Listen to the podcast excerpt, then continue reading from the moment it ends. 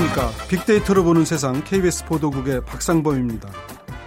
요즘 대한민국 여성들의 위상 예전과는 많이 달라졌죠. 물론 이제 아직도 승진 등에서 뭐 유리천장 같은 게 있다라고 느끼시는 분들도 있고요. 똑같이 나가서 버는데도 여자가 집안일을 훨씬 더 많이 한다. 이런 게 현실이다. 이렇게 볼 수도 있습니다. 그래도 우리 부모님 세대와 비교하면 많이 달라진 거죠.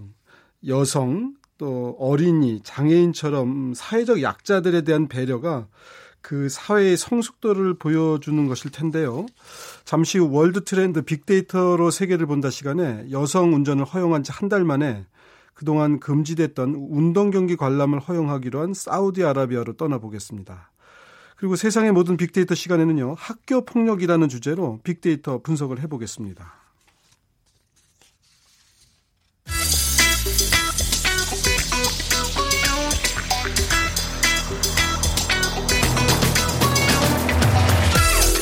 오늘 여러분이 궁금한 모든 이슈를 알아보는 세상의 모든 빅데이터. 연세대 박희준 교수가 분석해드립니다. 네, 박 교수님 어서 오십시오. 네, 안녕하십니까. 오늘의 주제가 학교 폭력입니다. 예. 학교 폭력이 갈수록 심해지는 건가요? 글쎄요, 학교 폭력이 심해지는 것보다는 예. 학교 폭력에 대한 대응이 예, 전에보다는 조금 이제 철저해지면서 예. 더 이제 문제가 부각되고 있는 것 같습니다. 음. 선생님들 입장에서는 애들 생활 지도하기가 어렵다 이런 얘기들도 꽤 많이 하세요, 사실은. 예, 30일 그 한국 교원단체 총연합회 교총이라고 하죠. 어, 전국 유치원과 초등 고등학교 교사 그리고 교장, 교감, 원장, 대학 교수 등 교원 1,196명을 대상으로 조사를 했는데요. 98.6% 그러니까 뭐 대다수가 네. 학생의 생활 지도가 과거보다는 무척 어려워졌다라고 이제 토로했고요. 그리고 조사 대상자 비율을 살펴보면 교사가 65.3% 그리고 교장 교감이 30.2% 교사가 40.5%인데 에, 앞서서 말씀드린 것처럼 학생 지도가 어려워졌다고 대답한 응답자가 98.6%인데 반해 매우 어려워졌다고 응답한 응답자의 수가 87.2%. 그러니까 뭐 조사 대상 대부분이 이전에 네. 비해서 굉장히 학생 지도에 어려움을 겪고 있는 것으로 지금 나타났습니다. 왜 그럴까요? 뭐 애들이 조숙해져서 그러나요? 어, 어떻게 보십니까? 그러니까 앞서 말씀드린 것처럼 그 폭력이 늘어난 것 그리고 예. 과거보다 문제화가 늘어났다기보다는 예. 교권이 약해지면서 교내에서 교사들의 생활 지도가 이제 어려워졌다는 교권이 약해졌다는 뜻은 그러니까 학생이나 학부모들이 선생님을 좀 우습게 보면서 말을 잘 안 듣는다 이런 의미인가요?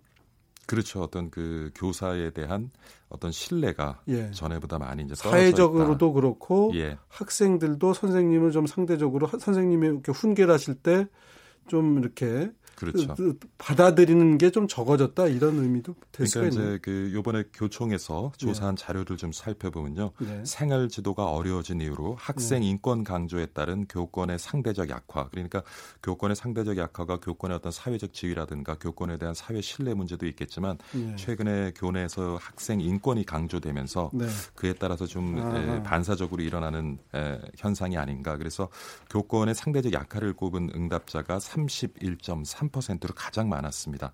그리고 두 번째로는요, 체벌 금지 정책 등으로 문제 행동을 보이는 학생에 대한 적절한 지도권 부재를 뽑았는데 이게 한 30.2% 네, 정도가 비슷한 되고요. 비율이군요. 예. 그리고 자기 자녀만 감싸는 학부모, 그리고 에, 학생 간의 어떤 문제에 대해서 과민하게 반응하는 학부모의 태도를 네. 24.9%로 뽑았고요. 그리고 앞서 우리가 좀 에, 고민했던 것처럼 문제 행동을 보이는 학생이 증가했느냐에 대한 대답은 12.8%로 그렇게 많지가 않았습니다. 문제가 늘어났다기보다는 학교 전반적인 상황이 달라졌는데 어떻게 보면 그 학생 인권 강조, 인권 조례 뭐 이제 이런 것 때문에 예. 에, 뭘 어떻게 좀 매사가 조심스러워져서 좀 뭐 선의를 가지고 대해도 문제가 될 수 있는 그런 것에 대해서 그러다 보니까 이제 선생님들이 아 그냥 편한 게 편한 거고 좋은 게 좋은 거니까 그냥 말을 말자 예. 요런 분위기도 좀 있는 것 같기도 그렇죠. 해요. 예. 그래서 뭐 학생들 사이에서 문제가 생기면 담임 선생님 선에서 해결이 되는 것이 아니라 예. 최근에는 이제 학교별로요 학교 폭력 어, 법률에 근거해서 학교 폭력 대책 자치위원회라는 것을 학교 안에 네. 두고 있습니다. 이것이 이제 위원장이 교장 선생님이 하시고요. 그 아래 5인에서 10인을 이제 위원으로 두는데 네. 학부모가 과반수 이상 참여하도록 되어져 있습니다. 예. 그러니까 그래서, 예. 학생의 문제를 다루는데 선생님 반, 학부모 반 예. 예. 그런데 이제 사소한 문제까지도 사실은 최근에는 이제 학교 폭력 대책 자치위원회로 예. 넘겨지면서 이 학폭이라고 얘기하죠. 이 학폭의 업무가 지나치게 증가하면서 감당하기 힘든 수준까지 지금 네. 이르고 있는 것 같아요. 그리고 또 문제는 뭐냐하면 그 최근 학부모들이 학교 폭력 사건 초기 단계부터 네. 어떤 그 교사나 교장 선생님과의 면담이 아니라 바로 이제 변호사를 통해서 법적 대응을 하면서 아, 법대로 하자. 예.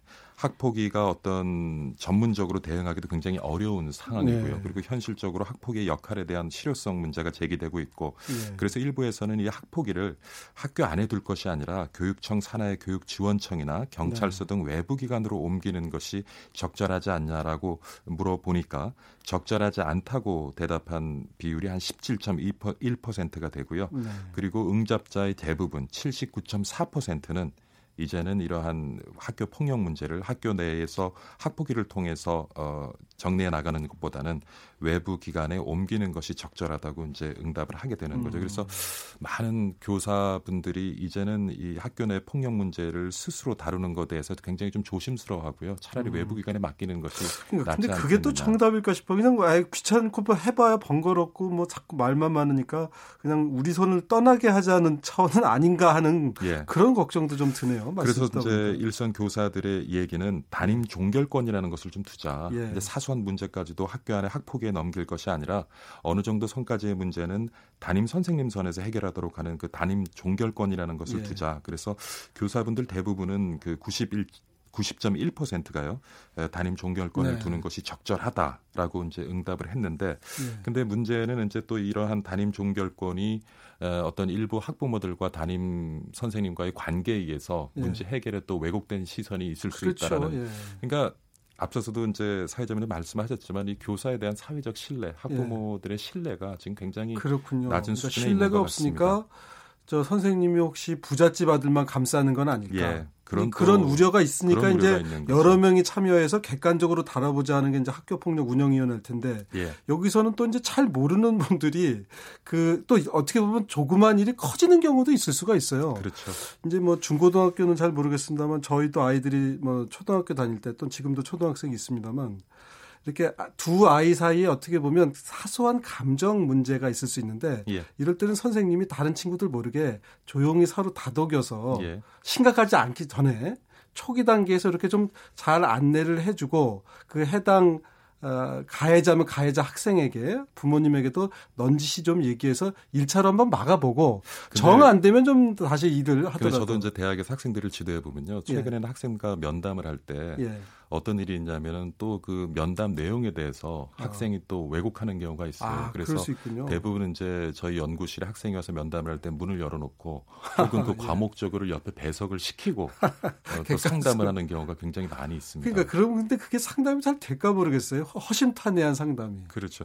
그리고 아까 그 네. 좀 이런 학생활 지도가 어려워진 이유 중에 하나가 두 번째로 말씀드렸던 것이 체벌 금지 예, 정책이잖아요. 예, 예. 그래서 사실 요즘 뭐 학교 일선에서 어, 교사들의 어떤 성희롱, 성추행 예. 문제가 또 뭐 심심치 않게 불거지고 예. 있는데 그러다 보니까 이 신체 접촉이라는 것도 굉장히 이전에는 음. 우리 뭐 학교 다닐 때는 뭐 잘못하면 아, 선생님한테 꿀밤을 맞기도 뭐, 하고 뭐, 예, 뭐뺨 때리시는 선생님, 뭐 그렇죠. 몽둥이로 때리시는 선생님 다 있었죠 옛날에는. 예. 그래서 이제 문제 행동을 보이는 학생을 말리거나 또 수업 중에 자는 학생 깨우거나 격려할 때 어깨를 두드리는 음. 이런 것도 때로는 이제 문제가 되기도 해서 모든 게 조심스러우니 예 그래서 신체 접촉 기준이라는 것을 좀 마련해야 되지 않겠냐. 그래서 음. 일선 교사들은 거의 70% 가까이가 이런 신체 접촉 기구를 만들고 거기 매뉴얼에 따라서 좀 응대를 했으면 좋겠다라고 하는데 그러면 도대체 신체 접촉 기준을 어떻게 마련할 것인가? 그것도 어려운 얘기 그거는 이제 교육부 매뉴얼에 근거를 하는 것인가? 교육부에서 정해진 기준에 따라서 아 기준이 있어요 어떤 어떤 게 있어요 뭐 간단한 기준이 있긴 한데 굉장히 예. 해석이 또 모호하긴 합니다. 그래서 그것에 따라서 만드는 것이 좋지 않느냐 뭐 이런 여러 가지 의견이 있는데 네. 사실 최근에 와서는 이제 선생님과 학생들 사이에 어떤 여러 가지 뭐 체벌뿐만이 아니라 격려하는 과정에서 신체 접촉이라든가 이런 것들도 굉장히 좀 예민해지고 네. 있는 것 같아요. 그저 이제 때리는 게 문제면요. 사실은 뭐 이제 사랑의 매도 매니까 예. 뭐 앞에 사랑이라는 수식어가 붙었을 뿐이지 매는 매니까 권장할 일은 사실은 어떻게 보면 아닌 것 같고 제 개인적인 생각에. 예. 예를 들면 야 너 손 들고 서 있어 이것도 안 되나요? 그게 이제 신체적으로 무리한 좀 에... 어깨에 무리를 주잖아요. 예. 팔 들고 손 들고 서 있어 그러면 일선에 가보면요. 예. 교사분들이 대부분 이제 뭐 수업 중에 엎드려서 자는 학생, 그다음 또는 이제 수업 중에 교실을 돌아다니는 학생들도 있는데 아, 그냥 돌아다니는 걸 제재할 적당한 방법이 없다는 게참 어... 문제인 것 같아요. 뒤에 가서 손 들고 서 있어 이것도 안 된다 이런 얘기인가요? 예. 어... 근데 사실은 그러다 보니까 선생님들이요. 요즘은 이제 이런데요. 그 그냥 절반 이상을 포기하고 예. 눈 뜨고 나 보는 애들만 상대로 수업하자. 그렇죠. 네, 자는 애들 괜히 깨어봐야 시끄럽고 또 나중에 왜 깨었니 뭐 선생님이 나에게 반인권적으로 대했느냐 하니까 예. 그러다 보니까 이게 학교가 학원하고 반대 아닙니까? 오히려 학원 중심으로 요즘 교육이 이루어지고 있기 때문에 학원 가서는 또 똘망똘망해지나요? 예, 학생들도 또 오히려 교사보다는 예. 학원 어, 선생님들과의 관계가 더 친밀한 모습을 많이 보이는 것 같아요. 어. 그러니까 이게 참 이 문제를 어디서부터 풀어야 될지 모르겠는데, 그러니까 학원 선생님들이 어떻게 보면 경우에 따라서 더 권위를 갖고 있는 경우도 있고, 근데 이제 저희가 하여튼 근데 선생님들이 이걸 방관하는 문제만큼은 어떤 방식이든 간에 좀 어, 좀 바로 잡아줘야 되는 게 아닌가. 그러니까 선생님들이 방관할 수밖에 없는 그런 이유도 있을 텐데. 예, 예. 학생 좀 교수 아니 교사분들이 좀 적극적으로 어, 학생 지도에 대해서 응대할 수 있는 동기부여가 전혀 되고 있지 않은 거죠. 조금 적극적으로 했다가는 오히려 어, 처벌을 받을 수 있는 그런 상황이기 음. 때문에 손을 놓을 수밖에 없는 상황이 아닌가 싶기도 합니다. 학교 폭력 같은 경우들이 이제 그렇게 늘었다는 대답도 있지만 그렇게 예. 많지는 않는 걸 보면 아마 그런 정도 비슷한 정도가 아닌가 싶어요. 순수하게 이제 학교 폭력은. 근데 학교 폭력도 왜 예전처럼 이제 실제로 뭐 주먹질을 한다든가 하는 것보다 눈에 보이지 않게 괴롭히는 것도 많아진 것 같아요. 이를테면 따돌림 같은 경우도 학교 폭력의 범주를 볼수 있잖아요. 그렇죠. 예. 최근에 보면은 어 그런 이제 좀 잔인한 뭐 폭력성을 가진 그런 어 에, 교내 폭력 문제도 이제 문제가 되고 있습니다만 지금 말씀하신 것처럼 학생들 간의 교우 관계에서 비롯된 여러 가지 따돌림 현상 이런 것들을 또 방치하는 경우도 많이 있고요. 네. 이게 참 말씀 나누다 보니까 어디서부터 어떻게 바로잡아야 될 서로 맞물린 문제가 많은데 지금 SNS 사용자들은 학교 폭력에 대한 입장들은 어떻습니까? 의견들은? 뭐 그 연관 단어를 좀 살펴보면요. 가해자, 피해자, 과잉 보호, 가정, 교사, 뭐 요런 단어들이 상위 순위에 위치해 있고요. 네. 그래서 많은 분들이 에, 일부 그 학부모들의 과잉 보호 어, 폭력에 대한 과잉 반응 이것도 네. 하나의 최근 학교 폭력 문제가 불거지는 원인의 하나로 좀 꼽고 있는 것 같습니다. 선생님들 아까 권위 얘기하셨는데 권위는 참 뭐 누가 이렇게 세워주는 건 아니지만 여하튼 선생님들도 조금 더 노력하시는 걸 전제로 학부모님들 또 주변에서 예. 그 권위라는 게 한번 무너지고 나니까 이게 어떻게 보면 혼돈이 오는 게 아닌가. 그렇죠. 예전 선생님들 중에는 너무 때리는 분들이 있었고 경찰도 그렇잖아요. 예전에는 막 때리는 경찰이 많았잖아요. 파출소 불려가면. 근데 어느 순간에 오니까 파출소 가면 전부 취객들이 난동 부리는 시대로 민주 경찰이 누굴 때려 이러면서 이제 파출소 네. 풍경이 바뀌듯이 학교 교단도 예전에 선생님은 군사부 일체에서 아니면 군대에 무슨 장교 같은 느낌의 선생님들도 꽤 있었거든요. 네. 뭐 예전 선생님들 제가 매도하는 건 아닌데 그런 분위기가 군사 문화가 좀 있었잖아요. 예, 저는 그게 없어지면서 어느 순간에는 아무것도 없어진 음, 게 아닌가. 예, 저는 요즘 이제 교내 문제뿐만 아니라요 사회 전반적으로 예.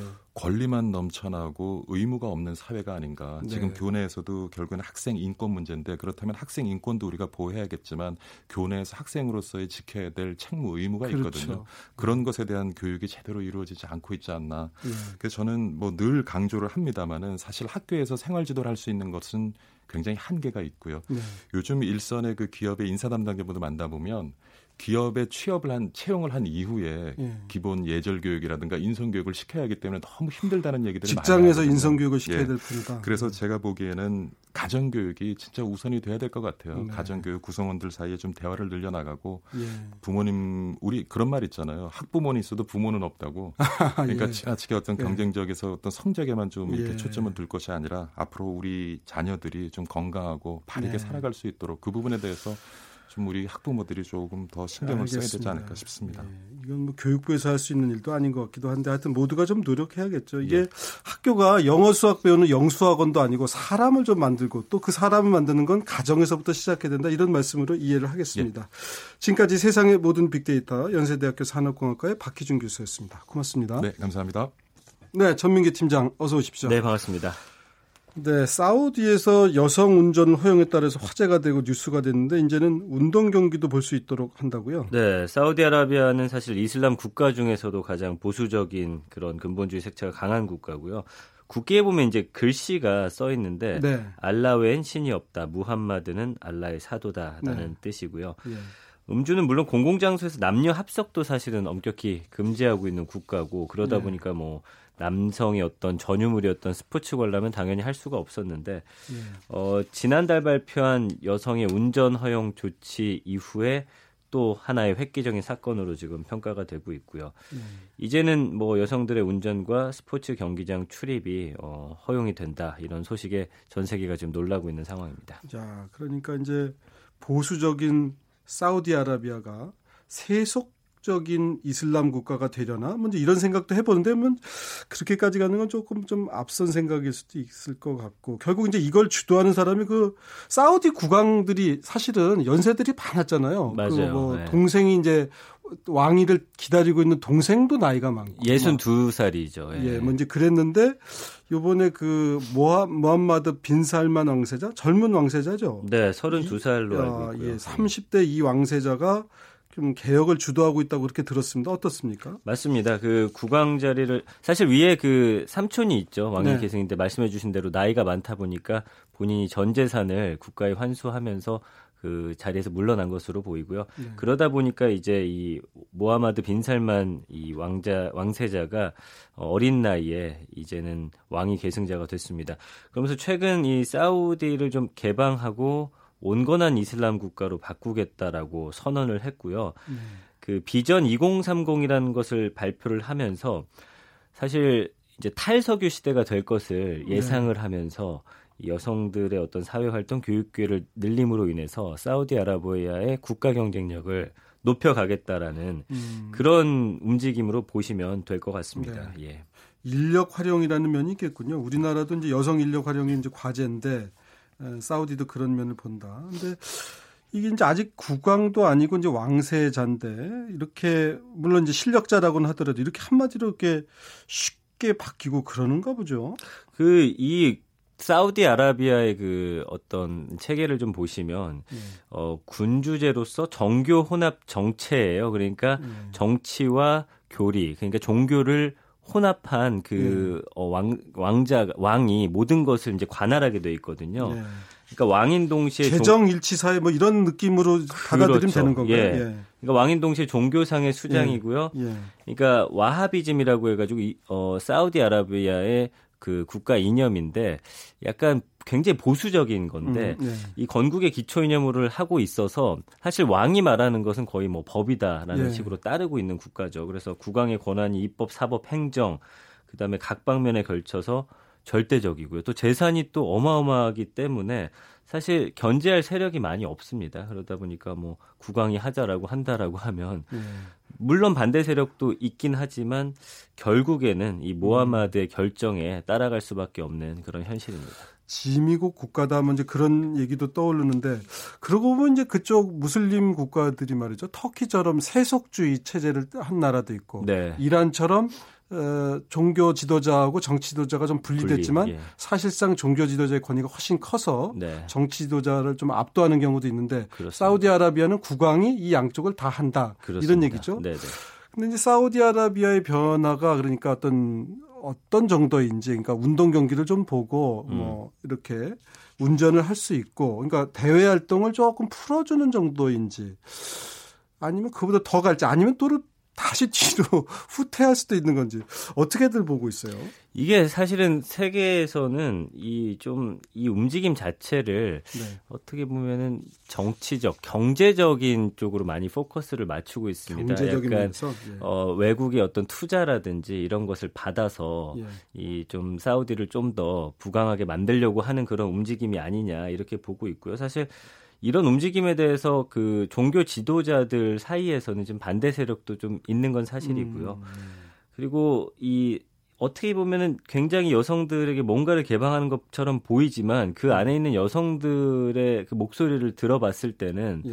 이거는 그냥 정치적인 쇼에 불과하다라는 예. 평가도 있어요. 그래서 어, 어떤 한 여성이 주목을 받고 있는데 어, 사우디에서 굉장히 대부호의 딸이었는데 이번에 독일로 탈출을 했거든요. 네.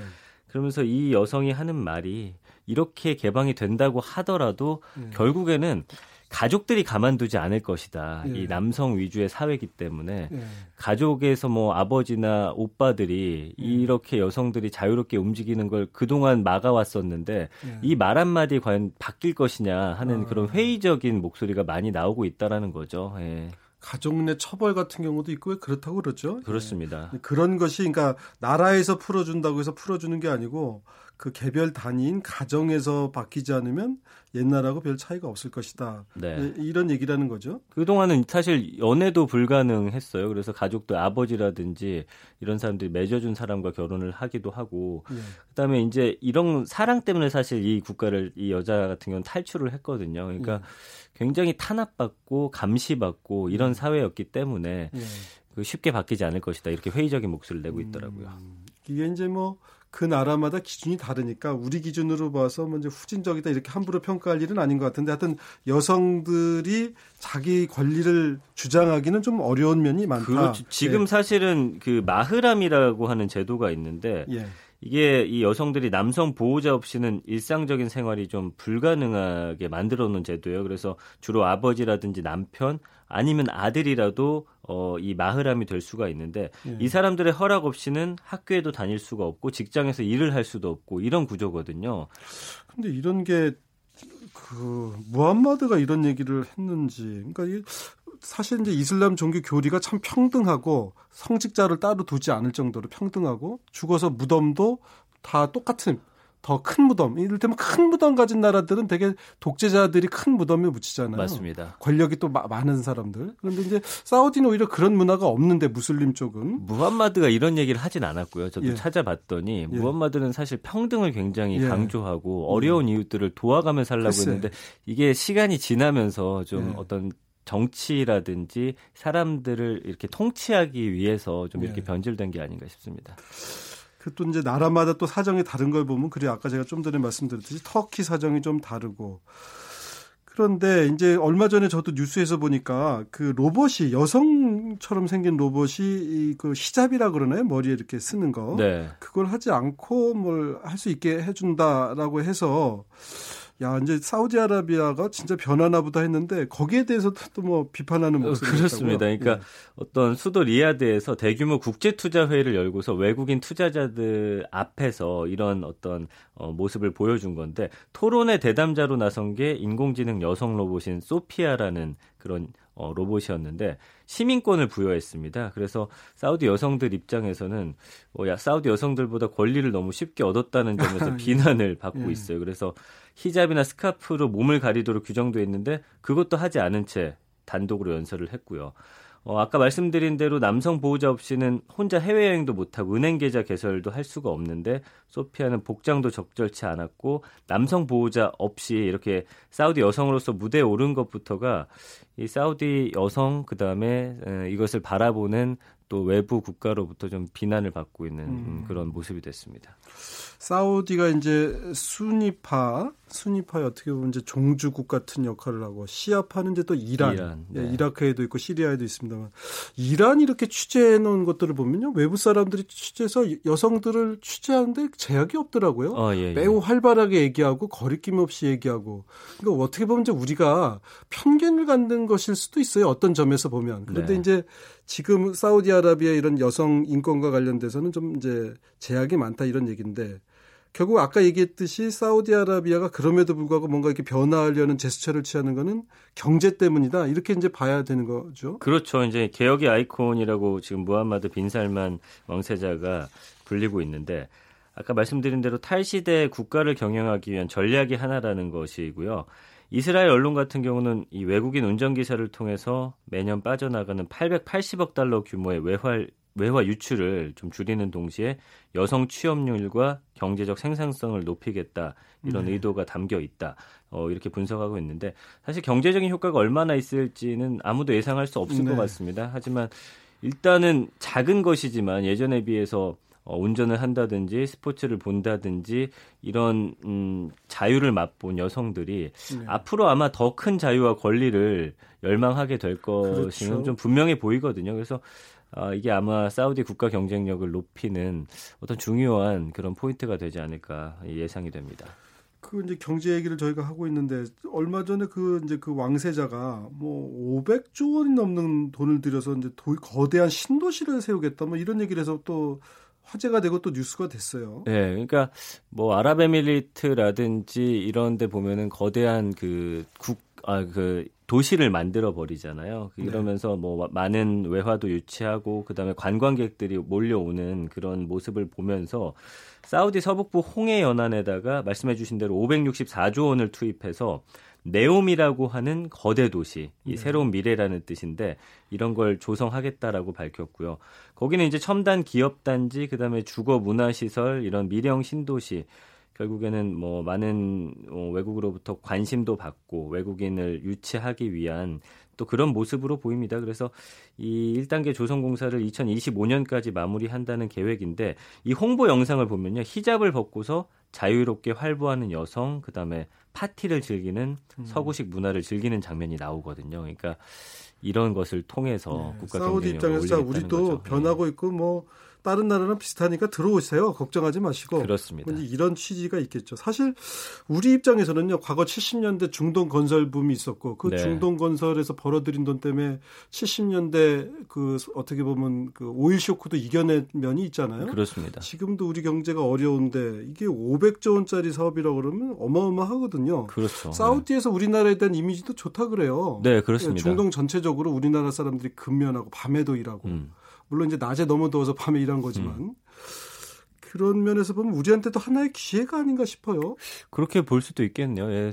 그 건설 업체들 같은 경우에는 뭐 우리나라 건설 업체들 워낙 그 중동에서 그럼요. 좋아하다 예. 보니까 그리고 예. 뭐 가전 제품이라든지 이런 것도 한국 제품을 최고로 쳐주거든요. 그러니까 예.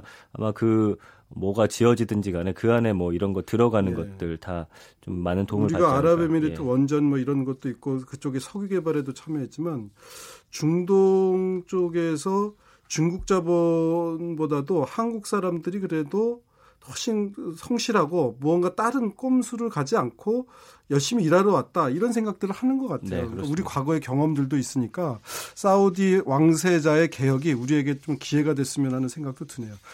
네, 말씀 잘 들었습니다. 지금까지 빅커뮤니케이션의 전민기 팀장이었습니다. 고맙습니다. 감사합니다. 네. KBS 일라디오 빅데이터로 보는 세상 오늘 방송 여기서 마치도록 하겠습니다. 내일은 새로운 달 11월이죠. 11월을 맞아서 특집 빅데이터로 보는 2018 이런 순서도 좀 마련해 보겠습니다. 내일도 애청해 주시고요. 오늘 마지막으로 시아 다비치 티아라가 부르는 여성 시대 들으면서 방송 마치도록 하겠습니다. 지금까지 KBS 보도국의 박상범이었습니다. 고맙습니다.